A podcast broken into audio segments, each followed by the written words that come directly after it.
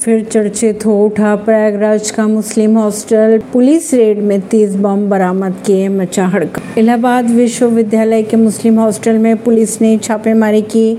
यहाँ से तीस सुतली बम, दो कारतूस और दो असलहे मिले हैं। पुलिस ने एक आरोपी को हिरासत में ले लिया। हॉस्टल में विस्फोटक सामग्री मिलने से हड़कम मचा हुआ है। पुलिस का कहना है कि हॉस्टल में झगड़े की सूचना मिलने के लिए वे छापामारी करने गए थे। इसी दौरान उन्हें तीस सुतली बम, दो असली और दो कारतूस बरामद किए।